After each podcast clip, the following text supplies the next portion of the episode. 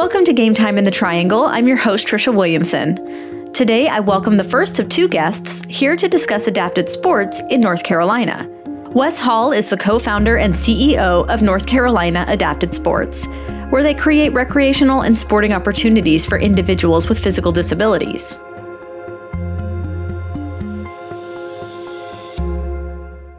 Last week on our season finale of Friday Night Rivals, Leesville Road was at Cardinal Gibbons in a tense showdown for the conference championship and a higher seed in the playoffs.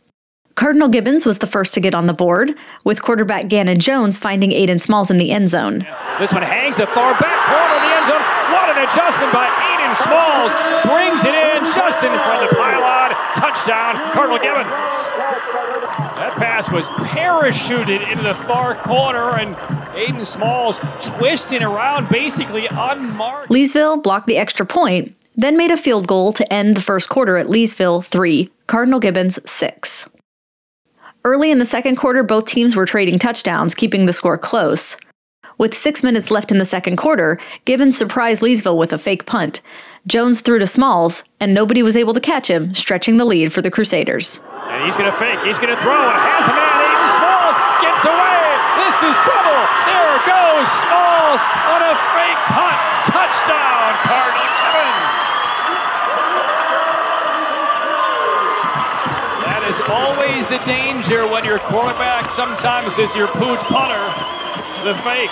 And how can he lose someone where Aiden Smalls was on the Leesville answered back with another field goal to keep the score within seven and ended the half with Leesville at 13 and Cardinal Gibbons at 20. Leesville Road started the second half with a huge drive, ending with Xavier Lewis in the end zone to tie the game up. They loaded up. And now they go one more time, and it's Lewis in for the touchdown. Xavier Lewis. How about that? Converts on a third and short at midfield. Converts again on third and short. And now at the one yard line, Lewis, the defensive tackle for Leesville Road, gets. They were able to pull ahead with a field goal, but the lead didn't last long. Cardinal Gibbons' Chet Yardley pushed the Crusaders ahead again with a 74 yard touchdown. The third quarter ended with Leesville at 23 and Cardinal Gibbons at 27. A tense fourth quarter was scoreless until three minutes left when Aiden Smalls found Griffin Cockrum in the end zone for the last touchdown of the game. Gibbons then closed the door on Leesville by intercepting the ball with two minutes left, and the final score was Leesville Road 23, Cardinal Gibbons 33. All right, coach, a trophy for you guys tonight, also a conference championship. Now, it seemed for a second there in the second half that the momentum was all over there for Leesville Road. How were you guys able to turn it around and get that win? Well, I'll tell you, our, defense did a phenomenal job of shutting them down in the fourth quarter. We obviously gave up a few points there in the third, um, made a huge play on a fourth and one. Uh, from Aiden Smalls to Griffin Cockerham, and that sealed the deal for us tonight. Love seeing our defensive back, Nolan uh, Wyrick, finish it off with a big pick there at the end, and we just took a knee to kneel the thing out. So, man, phenomenal job by Leesville. But, uh, man, so proud of our guys. Grit, determination, made the plays when we needed to. Heck of a game tonight. And big win tonight, senior night. You guys have all the momentum. How do you carry that over into next week with the playoffs? Yeah, obviously a great way to work into uh, next week in the playoffs. Um, we probably secured ourselves somewhere around a five seed, and uh, kind of the real season begins now. So we can't wait to get going. So proud of our guys and so proud of our seniors carrying us this win tonight. The playoffs begin on Friday with Cardinal Gibbons now the fifth seed, taking on the 28th seed Overhills High School. Leesville Road secured the 15th seed, and they'll play 18th seeded Richmond.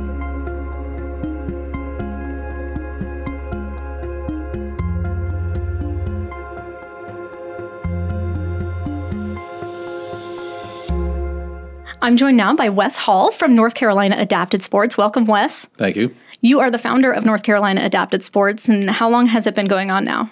Uh, we started in April 2022, and so about a little bit over a year and a half now. Um, it's been a little bit of a whirlwind for us. Uh, we grew quick when we thought we would, but it's been exciting and scary at the same time. But it's been great seeing the impact we've made on the community and, and create more accessibility and equity for adapted athletes.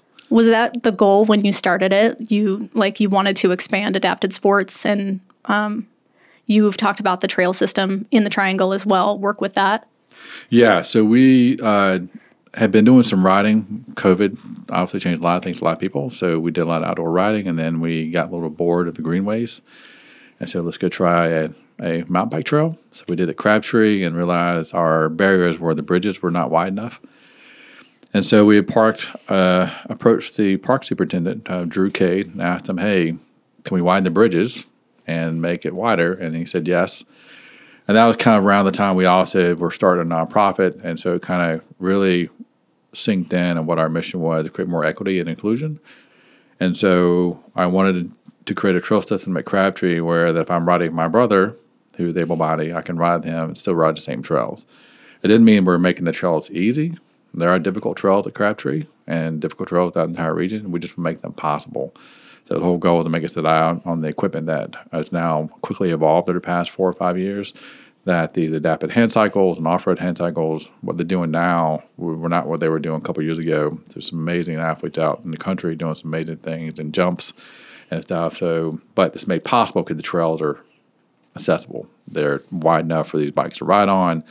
There are bypasses around features that are um, just can't be changed or does not need to be changed. So it creates a good feature for able-bodied riders, but allows me to bypass that particular feature and let my brother hit that feature wants to and ride it. So we can share the experience together. Just certain ways I may bypass certain areas from for safety reasons and just for the ability of the bikes and the athletes. What's your history with um, adapted sports? Uh, how long have you been involved in it? You're mostly a cycler, or do you do other? No, uh, I, I, became 52nd birthday was in the in uh, September, so I've been a adapted athlete for 37 years now. Okay. So um, I lost my leg to cancer back when I was 15. Mm-hmm. And so then there really wasn't anything. Um, so it was me swimming on the swim team as a, a against able-bodied swimmers. It was me surfing with able-bodied surfers. And um, only thing I really got in, involved in when there was Disabled Sports America, I actually started snow skiing. So that's when I started, actually started competing against other athletes with disability. Until mm-hmm. then, I was competing with athletes who were not physical disability. So from beach from beach volleyball to surfing, bodyboarding, and, and swimming, that's what I did. I just competed against my able-bodied peers. so the inclusivity was there, but um, I was the only athlete, mm-hmm. and so there wasn't a lot of resources in the schools, and probably because I was probably maybe one of three or four uh, students in the school that had a physical disability. So the numbers weren't quite there for the school system I was in. Um, but as things have gone over the years, and from I went from surfing, and then I moved up here. I went and got into kayaking. So I've been paddling. I've been an instructor with the British Canoe Union since 1998, ACA since 2009. And so I just got into kayaking, and that was my next big sport. And then cycling became the next fluid thing as far as when I want to load the boat and I just want to get some exercise, I can hop on the bike out of my garage and ride down to the greenway and enjoy the greenway. So that active lifestyle I wanted to have, but also allowed me to be immersed with my able-bodied peers and experience something with them versus the snow skiing was I was and even snow skiing I was I was snow I was ski with my able-bodied friends. So it wasn't like exclusive; it was an inclusive situation. So what I really found in that all these years was that that experience with my peers was more, or I remembered more about than the experiences when I was with disabled athletes only. Mm-hmm. Those are great experiences, but when I was able to be with my peers and experiences sports or activities, that's what had a more impact on my life. And so that's the adapted sports and our mission, our, our little catch line is raising expectations of equity and inclusivity. I think some of the things with equity is that it's not that it's equal, it's that we have the tools to experience right. those things. So I'm not asking, I don't want flat trails. I actually want the challenge of climbing a hill that you would that an able body rider would have challenge on. Um, I don't want to get to paddle down class one rapids. I like class three, class four. I like punching through surf. I don't want flat water. So those are things in perspective as far as it's not making things easier, it's making things possible. So when you're working on trails, um, you know we have a lot of paved trails in the Triangle, um, but you talked about fixing bridges. What is it about the bridges that they had built that made it not possible? So most of the bridges were not wide enough. So okay. so the bridges they just weren't. We were not on the radar. We were not riding the trail. So the bridges they they probably took some eight footers or two footers, and they made two foot, three foot, 30 foot wide bridges. So they're just narrow enough for us to get across, but it would require us to spot each other. So someone would be sitting behind me or in front of me going, turn left, turn right to keep my wheels on. Had, some, some bridges that have maybe an inch of play left or right. We wanted the bridges to be converted where that I can go at the bridge at speed. Mm-hmm. And so I can come, come down the trail, I'm to have to stop and slow down my progress because now I have to creep across the bridge. I don't fall off the bridge. So that was the biggest hurdle of all of them. And there was one, there was actually one at Crabtree that we just couldn't get over at all. I actually had to get off my bike, pull my bike across to ride a trail. And I have that ability as an amputee, but I also riders who have spinal cord injury or other. Right, they can't get out of their chair get to out of the chair. fix it. Right. And getting and pulling them across the bridge would have been next to impossible, very dangerous. So making the bridges wider um, also created better flow for the able-bodied riders as well. So kind of the universal design concept. Um, even one of the bridges at Crabtree, the 54-foot long bridge, is a boring bridge to ride across regardless. But we actually put a set of rollers in the middle of the bridge to kind of spice at the bridge. So for no matter who's riding the bridge, they're like, "Oh, this is something different," versus just like across the bridge. They, I've seen riders actually jump both humps on the bridge, so it gives them a different challenge of it. But also, I've done the same thing in a hand cycle and jump off of it. So it's spices up a little bit, but still it allows it us to go at speed and, and enjoy the bridge without worrying about falling off the bridge. So So your organization is called North Carolina Adapted Sports. Mm-hmm. Um, do you work all over the state? Do you have a central area that you've been working so towards so far? We've been primarily right here in the Toronto area. So anything we we have athletes that have come as far as Greenville, um, North Carolina, and Greensboro to our program. So programmatically we decided let's focus on what's here because there's so many trails, a lot of greenway trails, a lot of ways to build up into it, a lot of connectivity, um, and then a lot of resources as well. So that is in that realm there, but we're also consulting with um, other other municipalities and other areas like Greensboro, and and a little bit of consulting with uh, um, the company had had contacted us about consulting some with the DuPont Forest about what we can do to make those areas more accessible.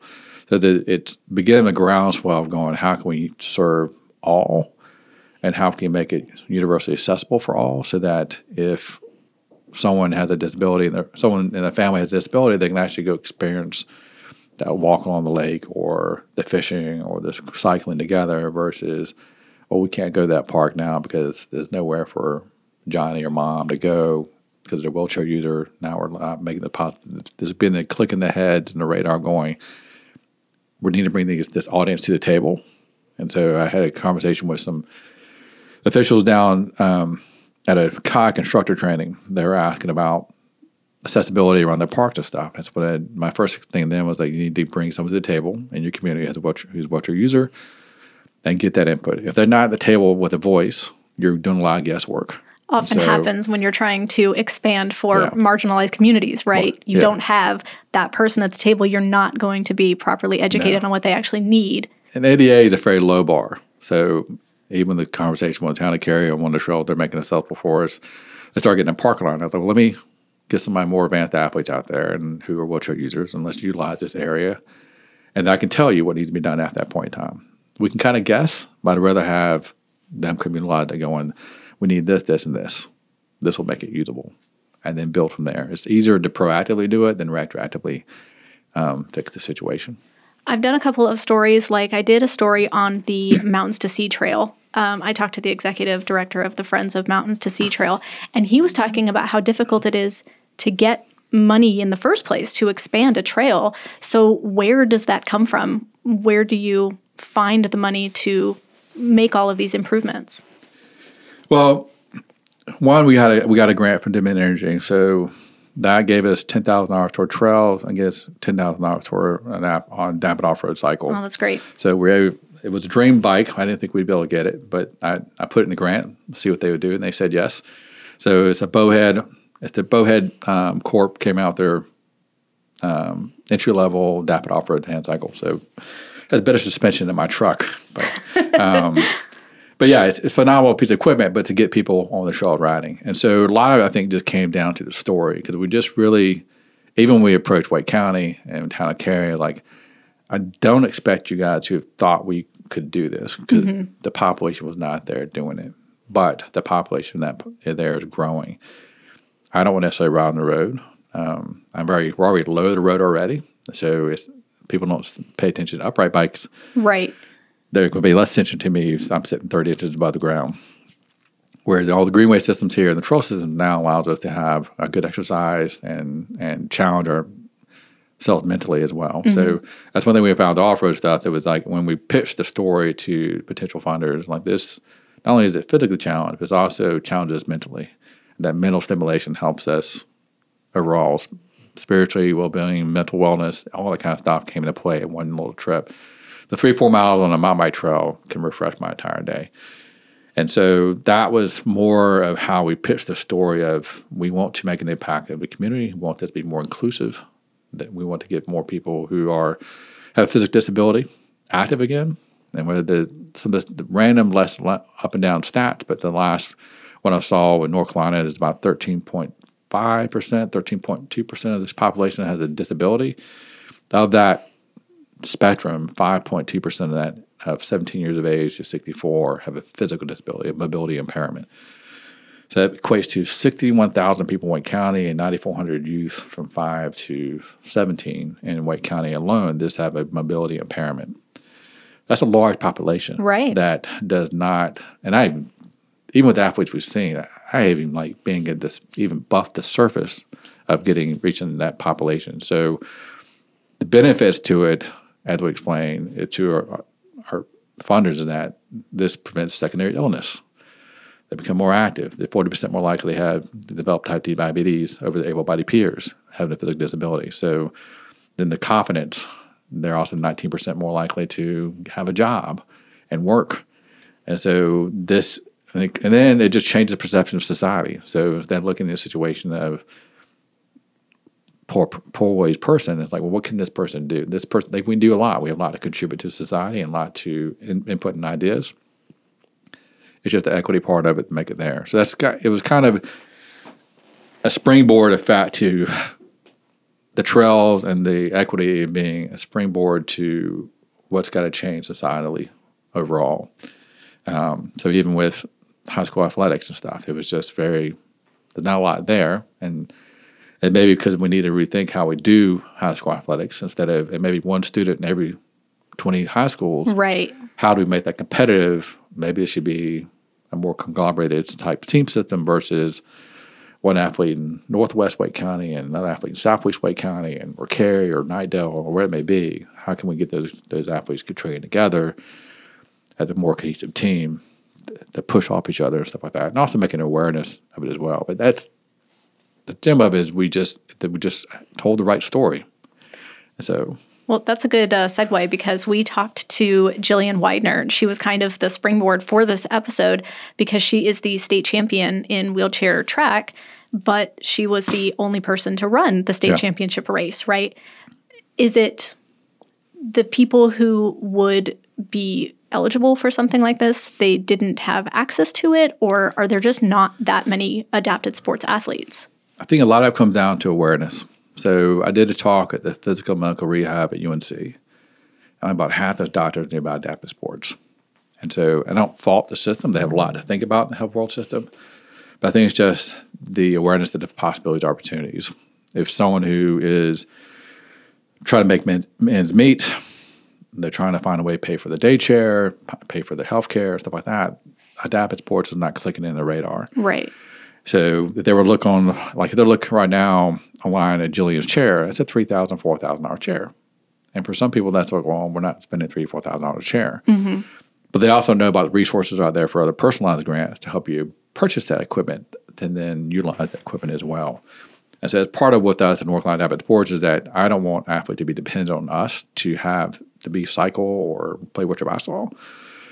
We will have the equipment to get them going, but eventually we'll help them find the resources and grants to purchase their own equipment so they become independent of us to do that particular sport.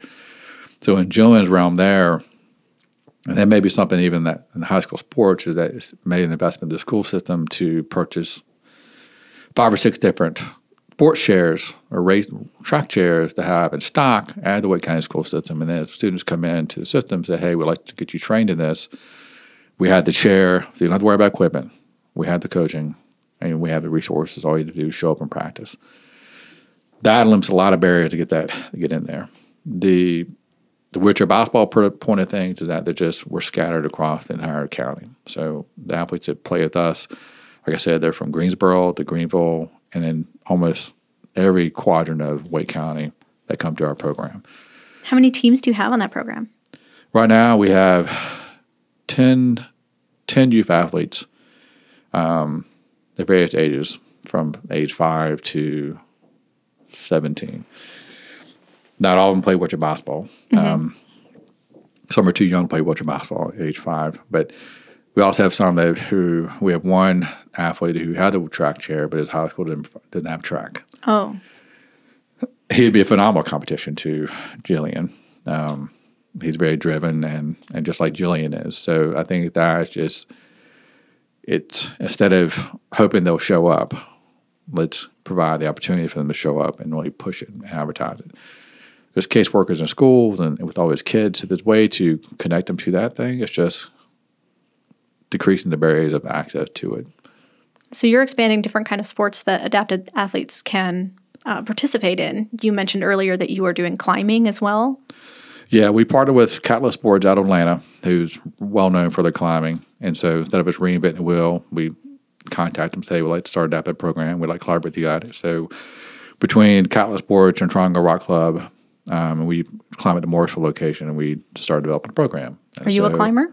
I'm climber, not, I'm a recreational climber. You like to climb. I like to climb. So um, at the program, I'm doing more belaying and then climbing and encouraging.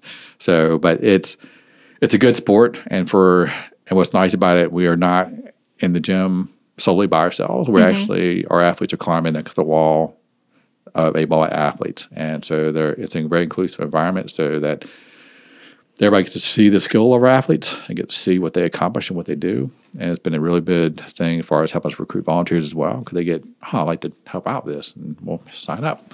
We have climbing once a month, and you come belay and come courage, come be a side climber, whatever your job may be to do this. But it's been very, um, that was the first official program we started doing. Then we, as got bikes, we started doing personalized cycle rides with that. And then now we are approached by a group of parents that we're now established a wheelchair basketball team that will have our first practice in November. Um, right now, I think officially our name is the Red Wolves. That may change. Good name. So good name. Um, but yeah, it's just, and with that, we're going to stick with those three programs right now because we want to run quality programs. We don't get overstretched. As far as resourcing on equipment, we can resource like, hey, if you want to do track, here's a, a particular company I would contact to get fitted for, get track chair. And here's a coach that where Jillian has like schools may have experience on doing that coaching or get them connected to coaches um, regionally, regional wise to may help them go from there. So there's and we that's a lot of resources coming into play. Like we're also a member of Move United; they have a lot of resources as well. So just filtering out all the noise of internet search to say, ding, ding, ding. Here's your options for this. And so and that was part of our, our get go from the beginning was collaboration. That we we can only catch cast so much of net out in the area.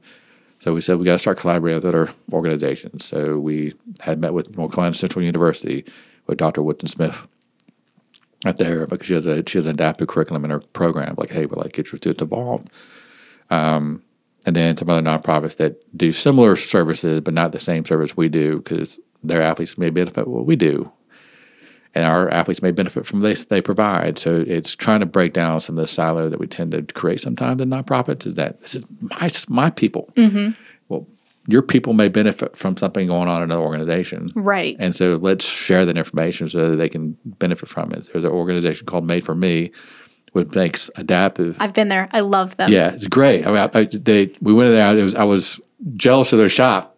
I mean, it's, but making furniture that's temporary for people with physical disabilities, so they can adapt at home versus their parents spending thousand dollars on equipment or pieces of furniture that is going to be very clunky, very heavy, and then when mm-hmm. they not grow out of it, they have to get rid of it. Where the cardboard recyclable. Right. So- My favorite part about Made for Me is that it's 100% made for the person who is going Yeah. to use it. All of their measurements, everything that they need in it, and they make it exactly for them. Such a great organization. Made for Me. We're going to shout out Made for Me because Made they're Me, yeah. amazing. so, as an able bodied person who doesn't have to think about that every day, when I'm going out to like a track, you know, if it's dirt or there's um, potholes or something like that, I'll just avoid it. Uh, but what what when somebody is making a facility or something like that, what would they do to make it as accessible as possible? The first thing to come into play is the actual facility, the location. We know that right now we are like Crabtree has been a good location for us because that was part of an accessible dock project with them several years ago, and so they have a lot of ADA spots and then the great bathrooms. So we'll sometimes we'll stage there. Some trails we don't have necessarily have that same option. So at Harris Lake, we are creating a wheelchair transfer bench in a asphalt parking lot. We'll actually designate a couple spots for this area so that athletes can transfer from the chair onto the bike, then actually lock their chair up, and then we go ride the trail and then come back. So there's things like that that we just from noticing other other athletes like uh, Joe Pomeroy, who he would dust me and he race at all, but at races we stage everything on the back of our cars or a truck we're coming right in the middle of traffic. So part of that perspective of like, what can we do to have this staging out of traffic? Mm-hmm. Like on a sidewalk, a large concrete area where we can move around freely and, and go from there. So it's the facilities in general, your restrooms, um, ADA accessible, hopefully beyond ADA. In fact, the family restrooms have been a great amenity because they're large and, Yeah. and they create a lot of movability. So they actually increase the accessibility. But the paved asphalt stuff like that comes into play. The trails, um, they range from there. They can I would call a beginner trail. Some is four feet wide for most part, almost no cross slope at all, and a very minimal gradient and small distance. And then we started getting intermediate. The trail may narrow down to 36 inches. Um, there may be some consequences of running off trail, and your gradient may get more steeper. And then with the um, advance, there are consequences for most anything. So you may need a spotter on certain areas. You may need to have a spotter with you while you're on the trail. You may have certain areas you may someone spot you, get you back up right. But the trail, bridges, and stuff like that are wide enough for your bike to go go on. So those are things there we got to think about is substrate is a big thing as well. So we're doing off-road trails. So it's for bikes. The trails we- we've done at Crabtree are not wheelchair friendly. Um, they're off-road hand cycle friendly. So that's the concept there. If you're looking for something that can be wheelchair friendly, pack stone dirt, a- asphalt, not gravel. Gravel, your your casters, the front wheels hit the wheel time and cause tipping. It just makes it difficult to get through. So those are things that kind of come into play. The bridges won't be four foot wide; they'd probably be six to eight feet wide, so you can allow dual traffic back and forth. So there's a lot of things you got to consider of what audience you're trying to attract. If you're a mountain bike trail, you need to make sure your trail is usable for adapted off-road cycles. If you're trying to do a hiking trail, then you need to look at perspective of system of system mobility devices, so wheelchairs or power chairs, or even um, the, the grit chair, which is like a mechanical, um, it's kind of a hybrid between a crankshaft and a, they crank arms and move the wheels on the trail. So those things you got to You got to think about what what audience you're trying to serve Right. and then from there determine what needs to happen and then bring like i said before bring that audience to the table uh, they can say what needs to happen to make it usable for them because they if they say i won't come use it you haven't met your you've missed the mark so And you mentioned that you talked to Wake County. Hey, there's barrier. Can you take it out? Are they fairly um, receptive to when you all when you all call them and and ask for accommodations? Yeah like the this is before i had a, a the relationship we have now have wake county i, I called him out the particular one i think at yates mill road um,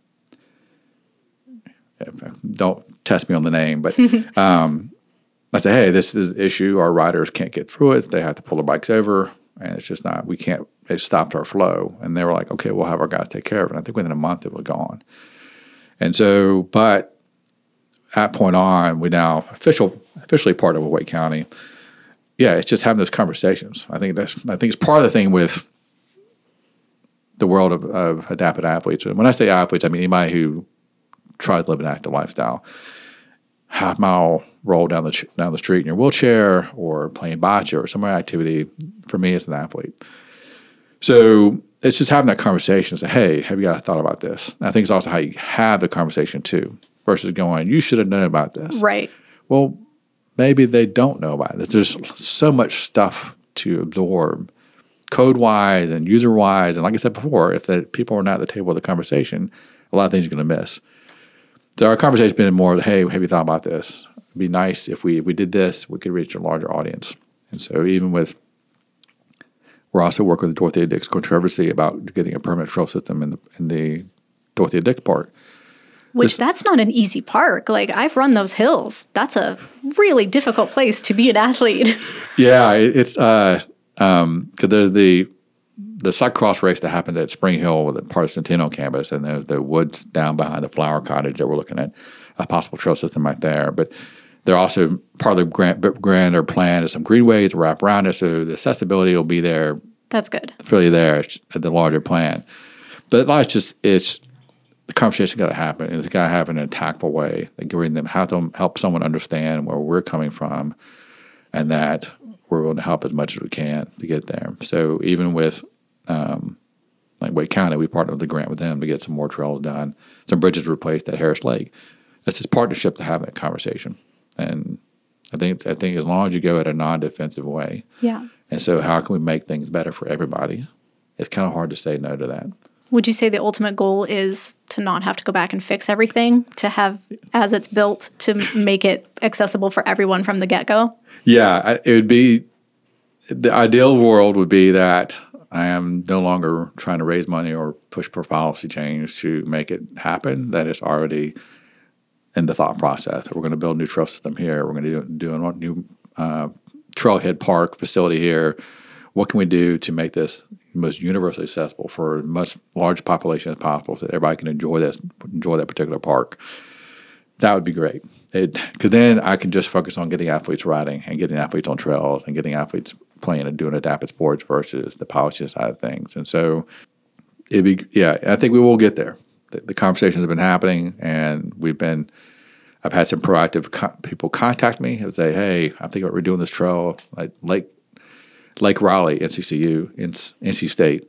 Um, we're contacted. I did a ride with their trail lead, Tommy Holding, a week or two ago. A week ago, my days are merging. Um, but that whole conversation there was like, how can we make these trails accessible for adaptive riders? And state has the largest student population um, in the state. So, two, three thousand, four, four thousand students probably have a disability that utilize that trail. And now you make it, the state's taking that mesh of that approach, how we can make this more universally accessible, then they can actually accommodate the students in the university and also accommodate the, the, the population around that area. I think adapted athletes in North Carolina are pretty lucky to have you around, Wes. You're doing really good work there. Yeah, it's it's, but it the athletes make it make it worthwhile. And I I, I, I mentioned earlier like it, it's been scary, but I'm excited at the same time. I I worry that I'm not doing everything I need to be doing, but well, you're doing something, and you're doing you're doing a lot of things. And I mean, really, at the end of the day, that's all you can do, right? yeah, Wes, I really appreciate you coming onto my show today. And uh, thank you for doing everything that you're doing for adapted athletes and adapted sports in North Carolina. Um, I hope that you are able to get so much more done. yeah, we're looking forward to it. Thank you to my guest, NCAS co founder Wes Hall. You can check out his website, ncadaptedsports.org, to learn more about the organization and the work that they do. Next week, our exploration of adapted sports continues as I welcome Jillian Widener, a wheelchair track and basketball athlete. We'll discuss how she learned about adapted sports, her championship track season, and adapted sports in North Carolina. Subscribe on your favorite podcast platform and you'll get notified when all new episodes air. Thanks for listening to Game Time in the Triangle. Congratulations to Friday Night Rivals game trophy winner Cardinal Gibbons, and good luck to all of our FNR teams in the playoffs.